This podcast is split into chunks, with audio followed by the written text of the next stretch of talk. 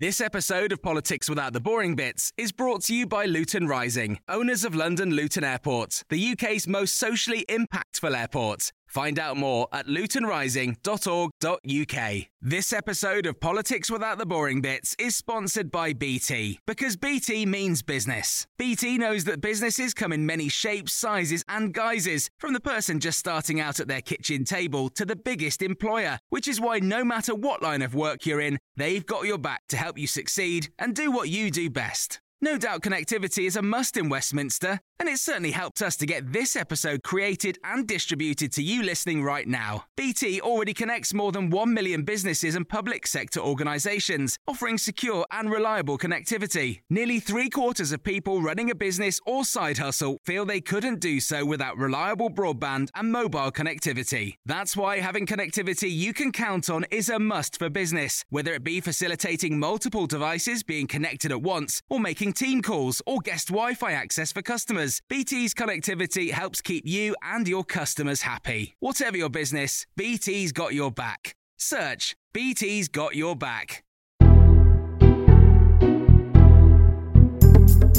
Hello, this is the Red Box Podcast. I'm Matt Chorley, bringing you the best of my Times radio show. You can listen live Monday to Friday, 10 till 1 on your DAB radio, on your smart speaker, or download the Times Radio app. And while you're downloading things, make sure you download How to Win an Election. Peter Mandelson, Danny Finkelstein, Polly Mackenzie, every Tuesday taking you through how to win an election. They've advised winners, they've advised losers, they've won and lost millions of votes between them, working for Labour, the Tories, and the Lib Dems. It's going to be a must listen.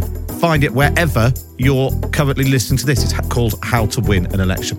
Right, coming up on today's episode, no PMQs because there's a little recess while they put the red carpet down for the King's speech next week, but no shortage of people lining up to take pot shots at the Prime Minister.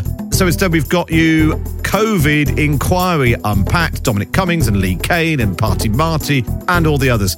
What have we actually learned? Why does it actually matter? That's coming up in our big thing in just a moment. But first, as we always do on a Wednesday, it's time for these two. The Columnists with Alibert, Alice Thomson, and Robert Crampton on Times Radio. And we say hello to Alice Thomson Morning, Matt. and to Robert Crampton. Hi, Matt.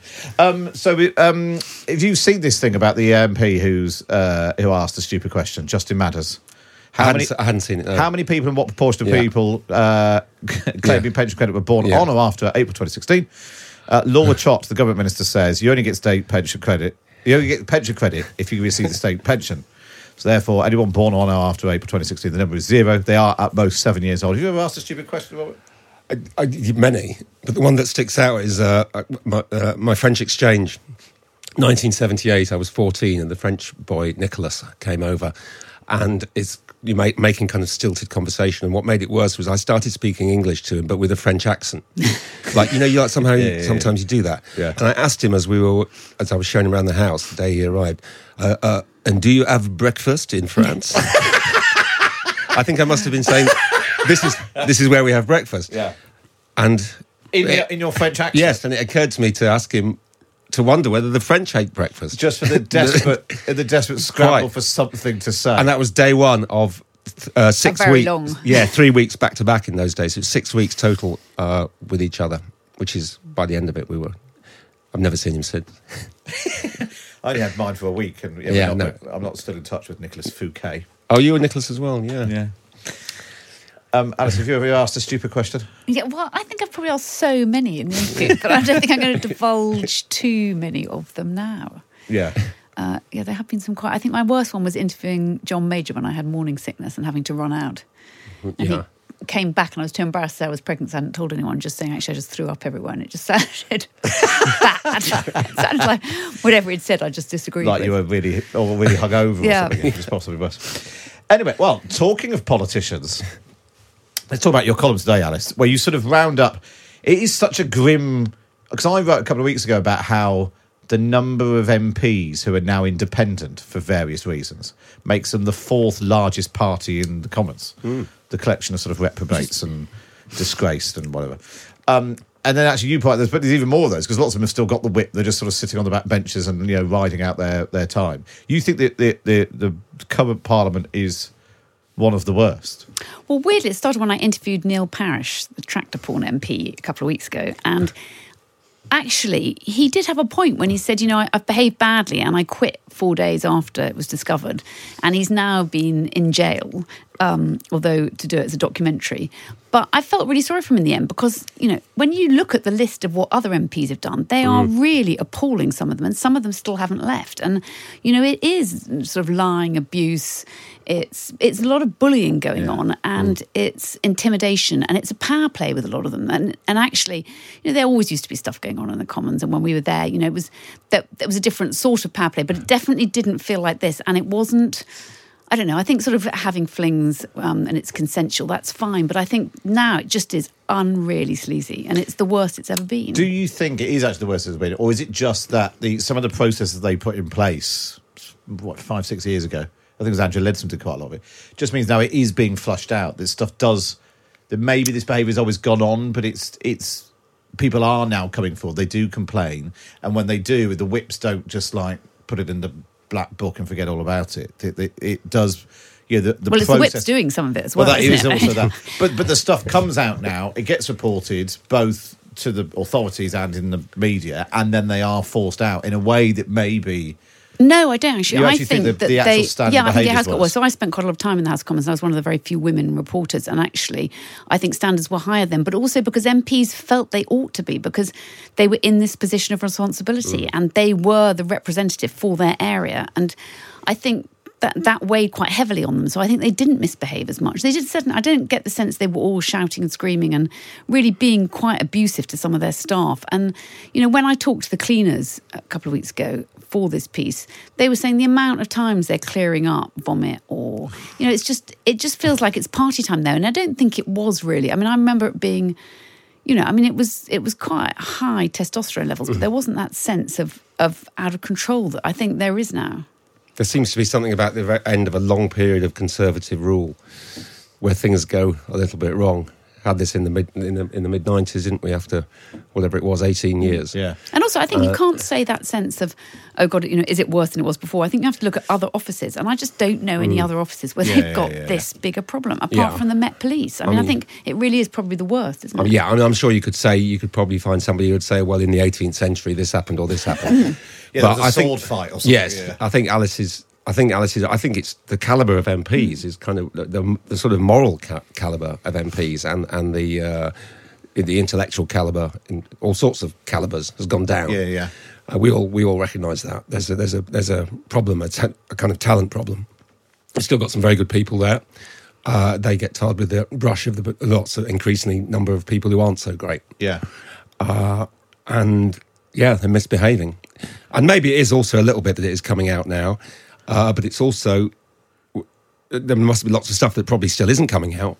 Yeah. Yeah, I mean, it might it's a little bit more transparent because of the culture's changed. Yeah. and processes are in place. But as Alice says, I mean. Jour- I mean, journalism's. w- I think I said this a few weeks ago uh, on on the show. that Journalism uh, was a bit like this 30 years ago, 40 years ago when I started, 35 years ago. The city was, the law. But they've all, as far as I know, pretty much cleaned up their act. I mean, I'm sure there's still awful things going on in terms of sexism and abuse. But you just can't behave in that way anymore. Yeah, yeah, yeah. But you Yeah. can in the Commons. And also, they always use the same excuses, which is first they're not paid enough when actually they're on eighty six thousand and they get Yeah. quite long holidays. And then the other one is the sort of, oh, you know, we need a drink late at night 'cause we're working late. But I mean, you know, if you look at sort of bus drivers or journalists, we're- Yeah. we're not drinking actually late at night. If you're on work, you can't drink, and like, you know, you can't drink if you're a doctor. So it's No. a, it's kind of ridiculous to say they have to keep going by fueling themselves with alcohol or you know by partying or you know it, it just seems But also, it's the idea that working late, working hard, even having a drink necessarily automatically leads to Well, quite. punching Yeah. someone in the face, groping someone from your office, and being Yeah. sick in the car on the carpet. Or shouting at Yeah. your young research Yeah, yeah, yeah. assistant. Yeah. And of course, you can Yeah. have. I mean, affairs just happen in any office, and that that's that's fine. But as long as it's consensual, that's the problem. Yeah, it. yeah. This doesn't feel That's the power consensual dynamic most of the time. And you've also got a load of old, older, powerful men with a lot of younger, uh, uh, un, uh, less powerful Yeah. women. And men. And men, yeah. And men, yeah, in many cases. And so the thing that you pointed to, Alice, in your column is the uh, open primaries, where David Cameron in 2009, and this was actually in the fallout. You talk about, I mean, the, the, the scan at the end of the Labour years, there was lots of sort of lobbying and all that sort of business. Yeah, it was money. It was expenses. It was money. expenses, the, the Yeah. thing that people remember. Yeah. Um, and it, as a result of that, David Cameron introduced the open primaries. I, I remember because when I was working for the West Morning News, one of them was in my patch because it was Totnes. Um, oh, what was his name? Anthony Steen. Steen. Yes. Who Yes, had I a knew house well. like a house like Balmoral, he said, and that was why people were jealous of him. Which is why he'd And he collected cheese graters or something extraordinary, didn't he? I mean, was it like, nothing- and gnomes. There's nothing wrong with that. Uh, but he'd claimed on expenses for like protecting his trees from rabbits and having Okay. the Aga Right. rebooted or something. Uh, check the details. Yeah. and he was Lawyers, taken over by legal. Sarah Wollaston, who was very, very good. And she Yeah. was, and so we just explain this process and why you think it might help. So they decided to have open primaries, which sounds idiotic, but what you do is you let anyone in the constituency come and choose your candidate. And you know, you'd think it would actually then be a lot of Labour people coming You in. don't have to be a Tory voter. No, it Right. didn't happen actually like that. What they happened is they chose Sarah Wollaston, who was a GP, Tom Tugendhat, who'd been, um, who was very good actually, who'd been in the army, and then they chose Lucy Frazer, um, who was a barrister, and they've all been excellent MPs Yeah, actually. So yeah. it's quite risky. But I think my problem is that I think that the membership now of these parties is tiny. I mean, it's mm. like 177,000 mm. in the mm. Tory party. It used to be 3 million. And it's too small to choose the MPs anymore. I think they need to branch out. Yeah, same in the Labour Party. I think. I mean that you, you don't necessarily get up get get the best candidates by any means. yeah. Yeah. Well, actually, it was, good- and I think Cameron sort of knew that even before he got to the primaries. You know, he took control of the process. He had the A list. You know, try to force smart, clever people with a background in you know outside politics into constituencies. They didn't just choose people; they basically agreed with all the sort of local councillor syndrome, which both both parties have been falling into. I Yeah. think of saying, "Oh, we want a good local champion." It's actually well, you're not electing a district councillor or social worker. You're, you know, You're you, elect- you want a yeah. chancellor or foreign Yeah, secretary. somebody who's potentially, uh, yeah, a member of the executive Yeah. of the government. Yeah. Um, well, you mentioned Neil Parish because you spoke to him about him going on this. Um, uh, was it called? Banged up. Yep. Uh, so I spoke to him yesterday or the day before, and I was just quite interested in what he had to say about it having. So this is a Channel Four TV show where they've put some famous faces it, that do, doing a lot of work. That face Yeah. uh, into uh, a fake prison to experience what it's like in prison. This is what he said.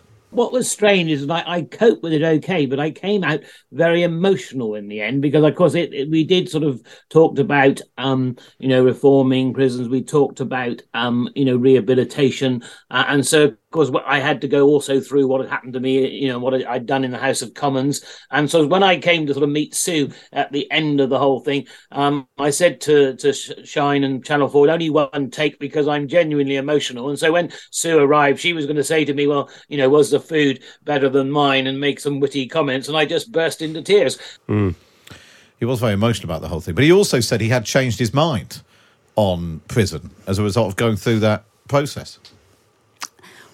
Well, I thought actually he was very contrite about what had happened and rather um, reflective. And he's a very bumptious character naturally. so I went to see him in his farm, and he's very, very uh, entertaining about life. And he's definitely a Devon Somerset farmer, Yeah. and he's got a lot of kit. I there. should declare And- a, fa- a family interest that he does know my family, or my family know him.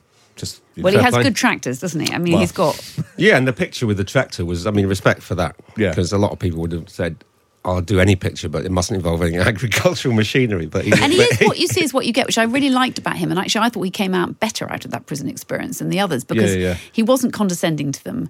Um, he wasn't anxious or worried. He was just him. And he's very funny. And there's a terrible moment when one of the prisoners uh, goes to the loo or to, takes a shit, if we're allowed to say that, in the shower. and none of the other I've just said it. prisoners. I apologise. Well, it none wasn't of me the other- did it. or me, thank you.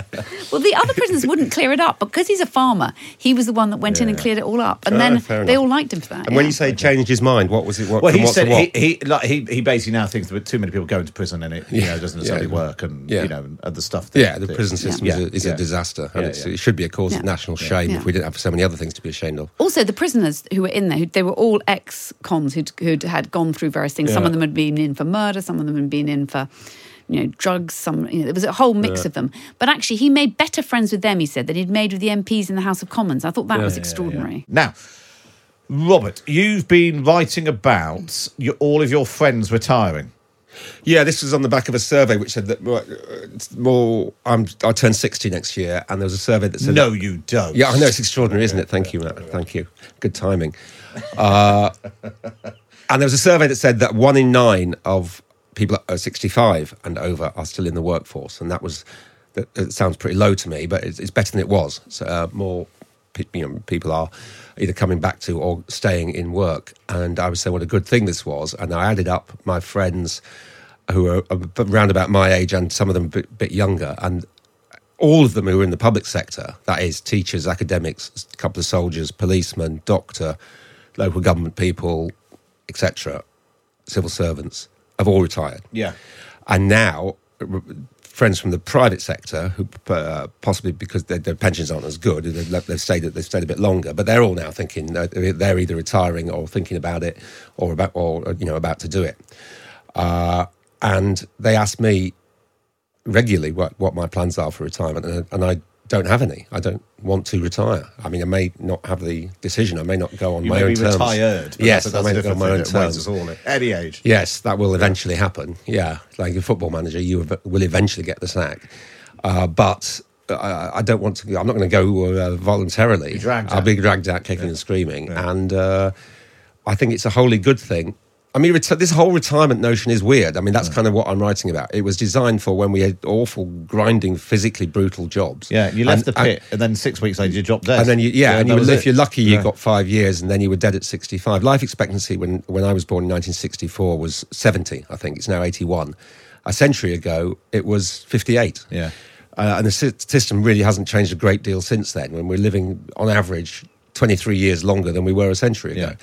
And all that so- sitting about. Yes, I mean I've got friends who, uh, you know, old, much older friends, and my father-in-law, for instance, who's been retired almost as long as he was working. Yeah, yeah. Well, in fact, we've Um, got Denise. Denise. We've got Denise Taylor is a retirement coach. Okay. So maybe, maybe she'll talk you into it. She's got a book out called "Rethinking Retirement for Positive Aging." Hi, Denise. Hi there. Hi. Can you talk to uh, Richard into retiring? I'm Robert, and I'm not retiring. What did I say? you said Richard, Yeah. and I'm not retiring. But, but, Matt, but maybe it's not, soon. It's not my job to talk anybody into retiring, and we're all different. And for goodness, Robert is not even 60, so he's got time ahead, and we age in hmm. different ways, and it depends on the sort of work that we do.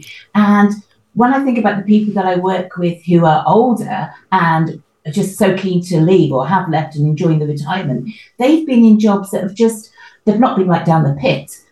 but they have been in jobs that are very stressful. They no longer want to spend time being told what to do or to deal with office politics. And to be honest, a lot of them are doing fine financially, so they don't need to work for the money. when I was reading about what Robert had said, um, and he's getting lots of joy and fulfillment from his job, and let it may carry on. But what I would suggest that, that Robert does is maybe at 65, set aside some time just to think, how happy am I with my life right now? Is it time for me dangerous, to maybe dangerous have- slip. That's a slippery slope. but is it, Denise, is it time introspection is a very dangerous thing. Yeah. Is Go it on. really? Yeah. Okay.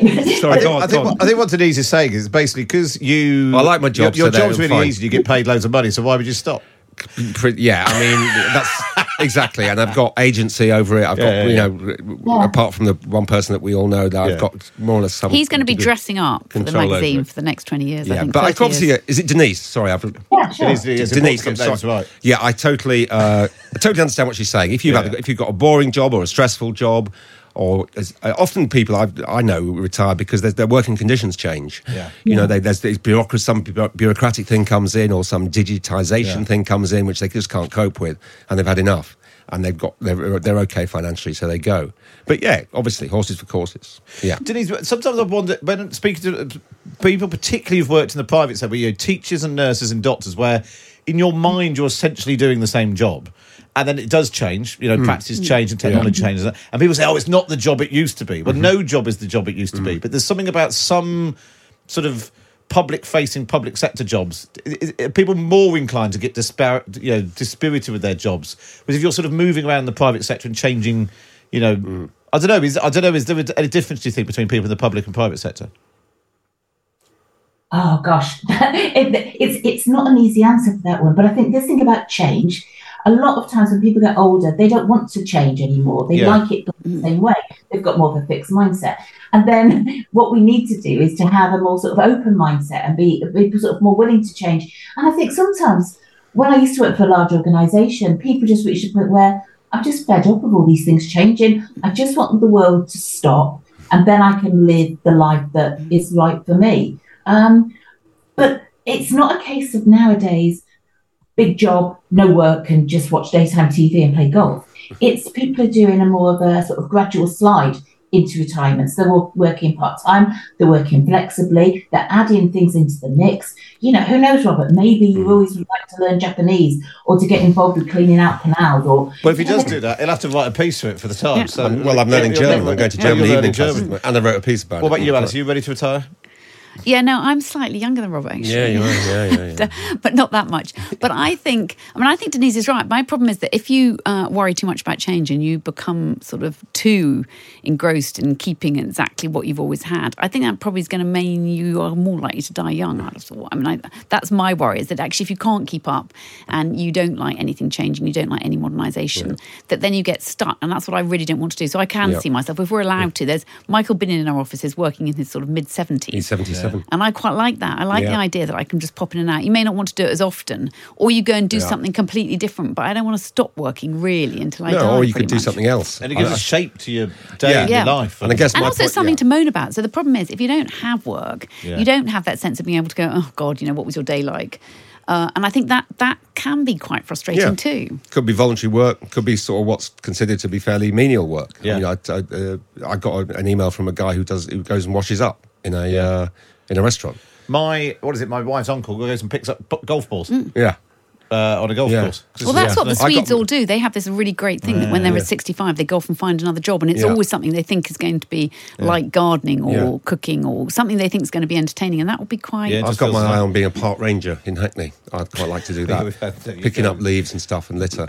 Quite Yeah. filling potholes with soil. Exactly. We've covered that Yeah, before. yeah. Uh, Colin says the Royal Navy retired me at 55. Have boat, travel Europe in summer, ski in winter. I mean, you left the Navy. You can take the man out of the Navy, but you can't. Mm. Yeah.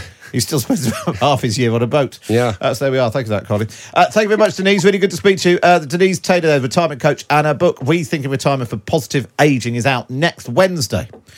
Uh, which is some, you know, handy reading for Robert. Was he? Can I make one final point if we've got time? Yeah, go on then.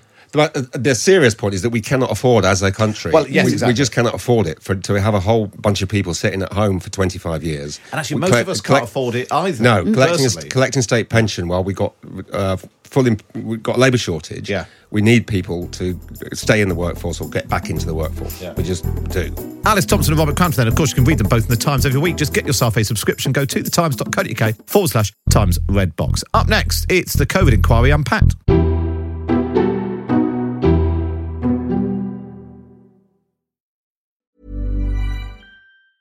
It's that time of the year. Your vacation is coming up. You can already hear the beach waves, feel the warm breeze, relax, and think about work. You really, really want it all to work out while you're away. Monday.com gives you and the team that peace of mind. When all work is on one platform and everyone's in sync, things just flow wherever you are. Tap the banner to go to Monday.com. Hiring for your small business? If you're not looking for professionals on LinkedIn, you're looking in the wrong place. That's like looking for your car keys in a fish tank.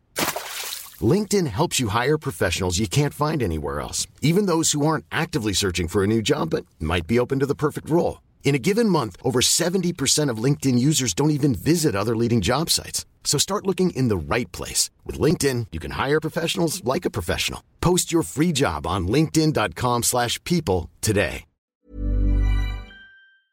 This episode of Politics Without the Boring Bits is brought to you by Luton Rising, owners of London Luton Airport, the UK's most socially impactful airport. Find out more at lutonrising.org.uk. You're listening to the Red Box podcast now. It's time for this. The Big Thing on Times Radio. So, the COVID inquiry. It's intended to help learn lessons from what went wrong and what went right during the pandemic. At the moment, it's looking into core UK decision making and political governance. And this week's evidence has not painted a pretty picture. In some of the many private messages shown between politicians and officials that have been handed to the inquiry, we've learnt that even former Prime Minister Boris Johnson described a totally disgusting orgy of narcissism by a government that should be solving a national crisis. That was in a message to his former aide, Dominic Cummings. More on him in a moment. But there's been so much happening at the inquiry in London. The day we wanted to unpack the most important bits so far, and actually, to some extent, trying to separate the abuse from the useful information about how the pandemic was handled. I'm joined in the studio by George Arbuthnott, investigative journalist at the Sunday Times. He's been following the inquiry for us on Times Radio every Friday. George, good to see you. Good morning. And Isabella Hardman, assistant editor at The Spectator, who's also been watching it all closely. Isabel, good to see you. Hello. So, uh, George, remind us first of all what, what this bit of the inquiry is for, because it's been a bit stop, start, stop, start. you your your appearances on Fridays have been sporadic, not through no fault of yours explain what this bit of the inquiry is supposed to be looking at.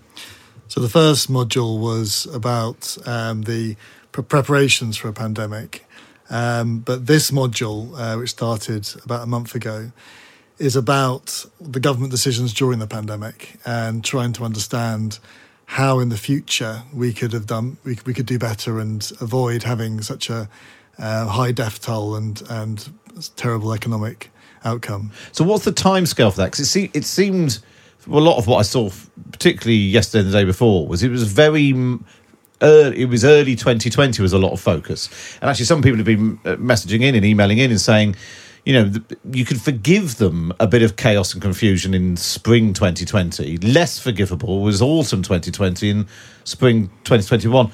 Um, it, it, are, are, there constraints on the timescale of what they're talking about? What when is the pandemic for the purpose of the inquiry? So the the focus of the questions has clearly been from January 2020 when the, the virus first emerged in Wuhan, all the way through to the second wave, um, the back end of 2020, and even early 2021. Although most of the questioning has focused on t- 2020 so far. And Isabel, um, these obviously aren't the first political people to appear, but they are perhaps the most box office. Is it because of the gratuitous sweary language, you think, rather than necessarily because of what we might learn usefully from them? I think there is an element of that, of it being a sort of a, bit of a circus, uh, as as well as people wanting to to learn lessons. Um, and look, you know, we've had Jeremy Hunt giving evidence before. We've had, had as you say, other other senior politicians and other senior politicians are, are due to give evidence, including obviously um, Rishi Sunak and Matt Hancock. And I, I think it, it's very difficult when you're a political journalist. You often get criticised for for covering the sort of the gossip end of Westminster, and I, I, do think we can focus far too much on the sort of you know the karaoke parties and all that nonsense that that, that kind of happen outside of COVID. Um, but I think in this instance, the who hates who, the swearing, the interpersonal dynamics tell us a huge amount about why things went wrong because there were people who just weren't speaking to each other or people who were pushing against one another uh, on policy issues. It's the same actually as when you look at the New Labour era. If you analyse that purely in policy terms, you'd never understood why a lot of those policies happened because a lot of them happened because Gordon Brown and Tony Blair were at loggerheads with yeah, one another. Yeah. So you have to have the interpersonal sort of oh we're actually still just 14 years old and you know not speaking to each other in the playground stuff unfortunately to be able to understand how politics works more widely okay let's let's get stuck into them from uh, some of what we've learned this week we'll start with monday martin reynolds uh, was the head of the private office of the prime minister during the pandemic he also became known as Party Marty because he was also the guy who invited people to bring their own bottle. But we'll put that to one side. He was talking about the WhatsApp uh, element of this story. Uh, and here he is trying to explain why he turned on disappearing messages, this, this feature on WhatsApp where messages disappear after uh, a set length of time. He turned them on in a group dealing with COVID, which included Boris Johnson. I cannot. I mean, I can I can guess or I can speculate, but I, I cannot uh, recall exactly why I did so. But as I say, my explanation is this this WhatsApp group was very different from any other WhatsApp group on my phone in that it was essentially funneling information into the Prime Minister and out, and all of that was recorded separately in hard copy or in, e- in email form, including the Prime Minister's comments. So that flow of information of updating him on developments uh, was was recorded properly on our systems. Now I cannot I can speculate as to why I might have done it. I, I, as I as I said at the start, I've kept all my other WhatsApps for the relevant period and handed them over. Um, uh, so I don't believe it was intended to prevent the inquiry from having sight of this. It could, for example, have been because I was worried of someone screenshotting or using some of the exchanges and leaking them.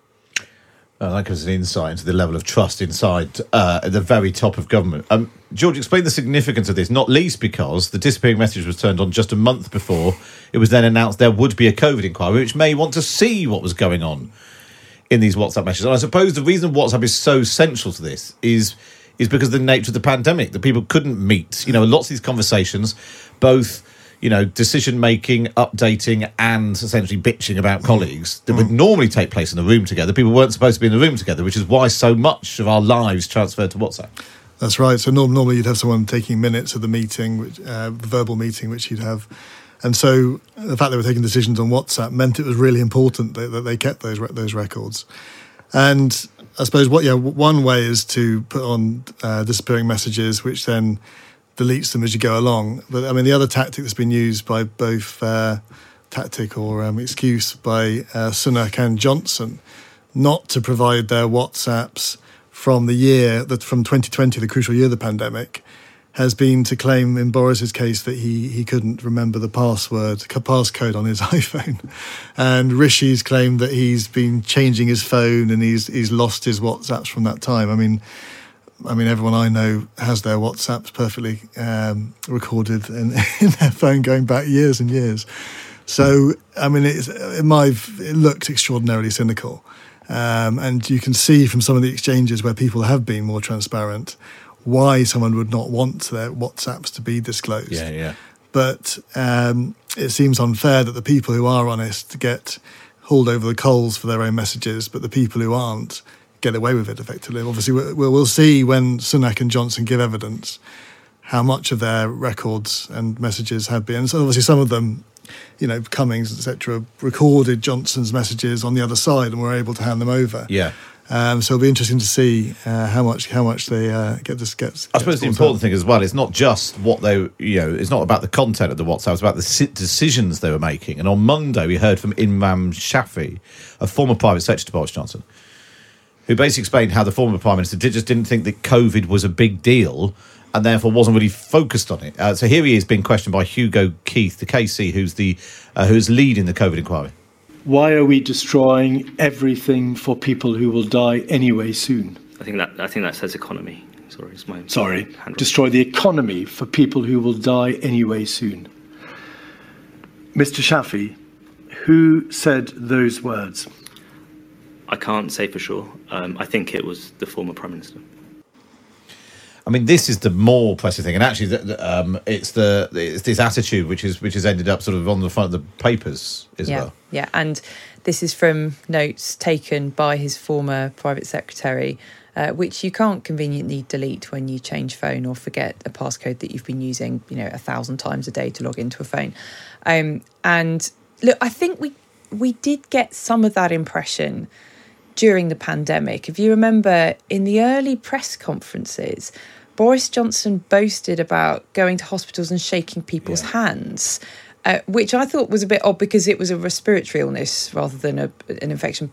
We were sort of interested in surfaces at the time, but you know, I think he thought he was a sort of you know bad hair version of Princess Diana going around uh, shaking the hands of AIDS patients in the 80s without gloves on. And he, he, he clearly just didn't take it very seriously. And uh, the, the, the beauty of this inquiry is that it underlines the hunches that people had or the first draft of history that you know we were all producing yeah, yeah. at the time that you know is necessarily incomplete because we don't have access to people's whatsapps or to the private notes written by a prime minister's private office so the, the, you know the, this does underline um, i suppose a casual even if you know a sort of casual approach to a, an infection that we already knew was was going to grow exponentially um, I suppose the other thing it does, uh, George, talking about you know Isabel talked about the first draft of history. Mm. It basically confirms everything that you know. When you were reporting really early on in the Sunday Times about what you know, and at various points, that even the people who were publicly denying it at the time, we can now see laid out in front of us. There were clearly uh, policy battles, political battles, and personality battles being played out, and that was influencing ultimately the decisions that were being made that were affecting the rest of us. Yeah, we, we raised an article in April 2020 um, about Boris missing the first five Cobra meetings on the virus, and you know we felt exposing some of the leadership failures, and the government came at us very aggressively. Um, they produced an extraordinary blog, didn't they? They did. They did. Um, Two thousand word blog trying to take apart our journalism. Um, we responded to that. Um, you know, we felt robustly, but you know, the, but now looking at what's been disclosed, um, it really is does feel like it was an enormous cover up at the yeah. time and completely disingenuous response from the government, which um, which was tough for us because um, you know often uh, people in the public eye don't know who to believe, and obviously at the time the confidence in the government was quite high, um, and we were questioning that severely, and so many people took the government side on that. Mm. Um, but we, we do, to a certain extent, feel vindicated by the evidence that has come out in the, in the inquiry this, this week. Right, now let's turn our attention to what happened at the inquiry on Tuesday. We heard from Lee Cain, who was Boris Johnson's former Director of Communications, and then Dominic Cummings, who was Boris Johnson's Chief Advisor. And this is going to be something that's going to come up, I'm sure, when uh, the now Prime Minister gives evidence. Here's Lee Cain talking about Rishi Sunak's famous Eat Out to Help Out scheme. We are indicating to people that COVID's over, go back out, get back to work, crowd yourself onto trains, go into restaurants and enjoy pizzas with friends and family, you know, really build up that social mixing. Now, that is fine if you are intent on never having to do suppression measures again. But from all of the evidence we were receiving, from all of the advice that we were receiving, it was incredibly clear we were certainly going to have to do suppression measures again. We knew that all the way through. That was the strategy from the start.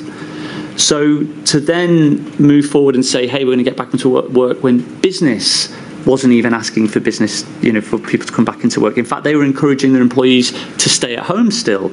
You know, we developed all of these tools for remote working, um, but it was government seemed to be on its own demanding people go to work.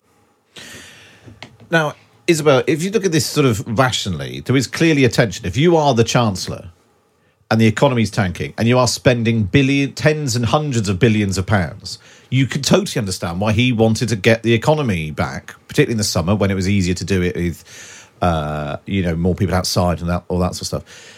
I mean, I suppose it speaks to the tension within government when you've got the health people saying, well, actually, if everybody never met anyone ever, ever again, we could get rid of COVID. Yeah. Versus, well, we need the economy. We need people to be spending money. I suppose that's you know Lee Cain there trying to explain the tension that was there. Yeah, yeah, and you know you, I think that tension is really important within government as well, isn't it? Because you know, if the, if the Treasury had its way, we, we just wouldn't have anything. You know, we wouldn't build anything. We'd, we'd probably, you know, there'd be no benefits or no NHS. Um, but you know, you have then this the sort of special interests within departments trying to defend their own line of argument. And I, I think the the interesting thing about Eat Out to help out, and I think Cain is is being slightly kind to to the Chancellor here. Um, is that it became part of Rishi Sunak's personal branding as well. Do you remember all those sort of inspirational yeah. Instagram pictures with him looking into the middle distance? And he went and then... to a restaurant and like waited on tables, didn't he? It was all part of his videos. With his signature was on everything. Yeah, was signature was on everything. And it wasn't clear whether he was sort of also, you know, it looked a bit like he was kind of selling rosé wine or something, as well as well as as well as government policy. Um, so I think that's one of the interesting things is that he didn't just see it as a, a sort of means to an end in terms of kickstarting an economy and a hospitality sector that was, you know, obviously on its knees. Uh, he also saw it as, as being a political tool. Uh, yeah, exactly, boosting his own his own popularity. I also wonder something, and I think we've all got to sort of slightly check ourselves a bit as well. That people misremember. I, am convinced that lockdowns are going to end up being like the Iraq War. That people, no one now thinks they supported the Iraq War. Uh, and everyone, you know, no one now remembers how enthusiastic the British public were for having more and more lockdowns, or how enthusiastic we were to get out in that summer and take advantage of Eat Out to help out. Oh my goodness, absolutely. Um, because you have to sort of take your and, and, people's attitudes change all the time. In fact, we heard about how Boris Johnson's uh, attitudes changed a lot towards the advice. Uh, advice. This was the Inquiry Council, Andrew O'Connor QC, reading out a WhatsApp that Lee Cain, Director of Communication, received from the Prime Minister on the 15th of October 2020. He says, I must say I've been slightly rocked by some of the data on COVID fatalities. The median age is 82 to 81 for men, 85 for women. That's above life expectancy, uh, so get COVID and live longer. Hardly anyone under 60 goes into hospital. I no longer buy all this NHS overwhelmed stuff. Folks, I think we may need to recalibrate. And then he, O'Connell also read out an entry from Sir Patrick Vallance's diary from that summer. And it says this He's obsessed with older people accepting their fate and letting the young get on with life and the economy going. Quite a bonkers set of exchanges. Picking it up a couple of lines down, PM says his party thinks the whole thing is pathetic and COVID is just nature's way of dealing with old people, and I'm not entirely sure I disagree with them.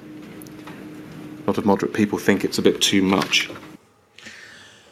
Uh, in fact, while we've been talking, Chris has been in touch with Sheffield saying a lot of old people agree that totally destroying the economy was a terrible idea. Look at the state of the UK and the world now because of lockdowns.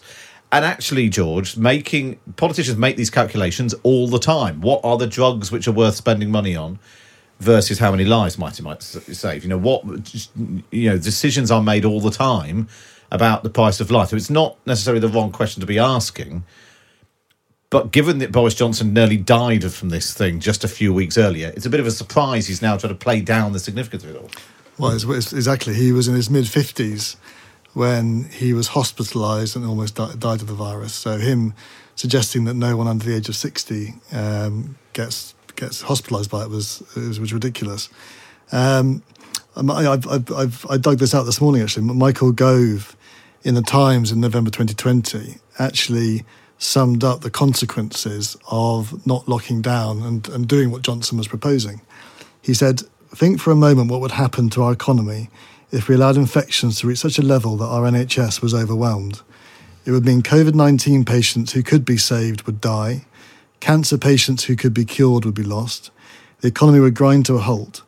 As a population we could not protect sought to save their loved ones, and the world would hang an indelible quarantine sign over our nation's name. Now, what happened because of Johnson's two late lockdowns? In the first wave, the hospitals were overwhelmed. Of the 47,000 people who died from the virus, just 5,000 people got into intensive care. So that's one in nine actually received the optimal treatment yeah. before they died. In the second wave, when he repeated the same mistake, close to 100,000 people died. Thousands more died either without intensive care or in their own homes or in care homes without the care they needed. So, exactly what Gove described there did happen. And of course, our economy was was was also destroyed because we ended up having to have a, a super long lockdown yeah, in yeah. the end. And so the key point is is that not locking down was futile because once people realised that they couldn't get the care they needed and their loved ones couldn't get the care they needed, they'd lock themselves down because people aren't going to go about their normal lives if they realise it's going to put themselves and their families at, at dire risk of death. Mm. And I suppose we should we should point out because on the economy, those yeah. figures that have been revised yeah. since which show it wasn't as bad, and, and, and I suppose it'll be it's, years it's, and years before we can make that calculation. That's why I think that the Iraq War comparison is is completely wrong because, and that's what this inquiry is so important is because it reminds people of the reality of the situation. And you come back into normal life, you uh, forget about you know the reality of why yeah, we had to lock down. And obviously Boris didn't do this um, because he because he didn't have to. You know, he's the last person who would have done it. Yeah. Um, but he had no other choice.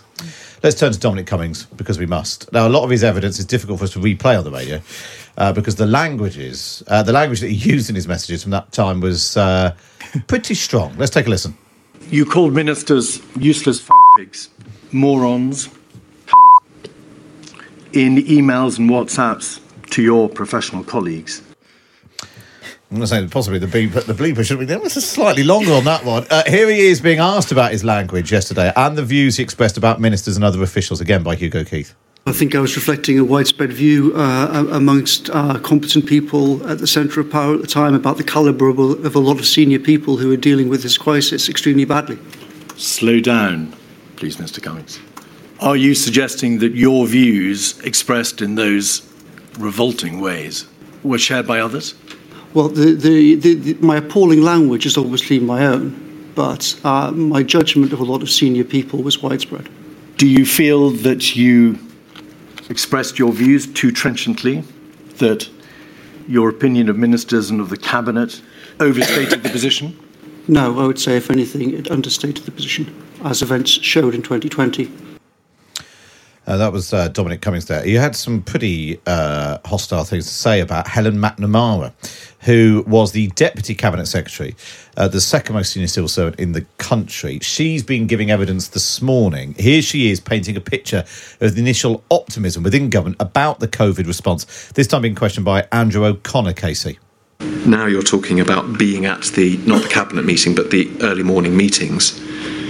And you say during this period, four lines from the bottom, the atmosphere and discussion in the morning meetings I intended uh, was confident and macho. This in itself was not a new thing, but it seemed even more so than usual. We were going to be world beating at conquering COVID 19 as well as everything else. Yeah. What, what do you mean by, by, by that? Well, just that it, it was striking that something that I felt personally was obviously deeply worrying. That the there was a sort of de facto assumption that we were going to be great without any of the hesitancy or questioning or that sort of behind closed doors bit of government, which isn't about saying everything's smashing and going brilliantly, but actually being a bit more reflective and checking that everything's going to be quite as great as we'd like it to be. And that tone, in my observation from these discussions, was just completely and utterly absent. So uh, that was uh, Helen MacNamara speaking this morning. Uh, I mean, she does appear to suggest that the government was uh, underprepared, uh, and there've been lots of hostile. She also talked about there being lots of hostile briefing about the civil service. I mean, all of this just speaks to an insane atmosphere. I mean, it's an insane way to run a government, Isabel, even in normal times. Yeah, and the level of disorganisation and I think distrust as well. You know, Cummings was saying that he was just exasperated at, at how incompetent those around him were. But I think w- when you've got people with that attitude towards their colleagues, it, it, it makes for bad management, it makes for bad decision making, it, it obviously makes for a huge lack of trust. Um, and as well as the you know the WhatsApp decision making, uh, and also that I think it's really interesting that she pinpointed that there should be a difference between public utterances about things being fine and then internal meetings where you say, "But are things fine?" And I think that is a real problem in Westminster where you have a sort of government ego that can't admit that it might need help in improving things. And you see that in the legislative process mm. where, you know, I mean, one of the most ridiculous examples I've ever come across is the government in a bill committee, uh, which is the sort of line by line scrutiny of legislation, rejecting amendments that were proposed by the opposition that just corrected spelling mistakes because they didn't want to accept opposition amendments. Yeah. Uh, and that just sort of shows the kind of the level of defensiveness against reasonable suggestions to improve and reasonable questions even from friendly quarters about whether or not they're absolutely nailing this response which it's perfectly reasonable to ask when you're facing something that you've not faced on a repeated basis year after year whether you're going to be prepared for that and it seems to have been the case that sort of you know if you didn't if you didn't say yes then you're not a true believer The other thing that strikes me, I mean, the problem with Dominic Cummings' cri- criticism is he says there were too many people uh, in the civil service. He thinks everything could just be replaced with a blog. Uh, Boris Johnson was rubbish. All these clever people coming in and telling Boris Johnson he wouldn't make a decision, but all the clever people also were also basically the only person who's any good is Dominic Cummings, and it's very hard to get away from that critique. Yeah, and the sort of he repeatedly talked about the system, the system. Yeah. And um, my personal view is you can you can't talk about the system unless you're well. I mean, you can't talk about the system unless you're a 16 year old boy smoking pot, quite frankly. But but actually, you definitely can't talk about the system if, if you're one of the people in it. But and also he he helped Boris Johnson with his win his majority in make- He knew exactly what Boris Johnson was like, Yes. as did all the people around him. George, just finally, uh, is this ultimately the inquiry going to conclude that the lesson we should learn from this is not to have Boris Johnson as prime minister? They're all the people who said he was temperamentally temperamentally ill suited to being the prime minister, not Tory leader, but by being prime minister, were just right. They're actually someone who's chaotic, easily influenced, indecisive, constantly in need of being popular. Uh, not across the detail. He's just a bad person to have as prime minister, and it's just a very long-winded way of getting there. Mean, the, the sheer bad luck of having a prime minister who modelled himself on the mayor from Jaws, who left the beaches open when there was a man-eating shark in the waters, is is, is extraordinary. I don't think that we, we've ever had a prime minister in history who who would, who would have have such instincts. Um, and I think uh, Dominic Cummings' language is obviously appalling, but I think certainly by the, the autumn of 2020, and you can detect that from Lee Cain as well. You know, these are Boris's most uh, trusted advisors. They were absolutely pulling their hair out that this man had, would not learn a lesson from that first wave, listen to the scientists, and and act to save lives Yeah. and the economy by acting early and avoiding a longer lockdown in the future. And, and I think by then it was just bubbling over, and um, the whole of uh, Downing Street was was in a in an internecine civil war. I suppose the, the, the, the long, the immediate political impact will come when Rishi Sunak gives uh, his evidence before this bit winds up at the beginning of December. So this will be in the next Yeah, few weeks. Yeah, right. yeah. Uh, just just to round off, Kate's been in touch. I'm afraid I find all these strange people fascinating. Is that Kate McCann who's Uh, saying I that? don't know if it's, I don't know if she's talking about us three or Probably. uh, or the uh, the cast of characters at the inquiry. And that's all we've got time for on today's episode of the Red Box Podcast. Don't forget to hit subscribe so you don't miss any future episodes, and head over now to How to Win an Election. Daniel Finkelstein, Peter Mandelson, and Polly Mackenzie discussing, amongst other things, why Rishi Sunak's party conference was like a floppy springboard. But for now, for me, Matt Chorley, is goodbye.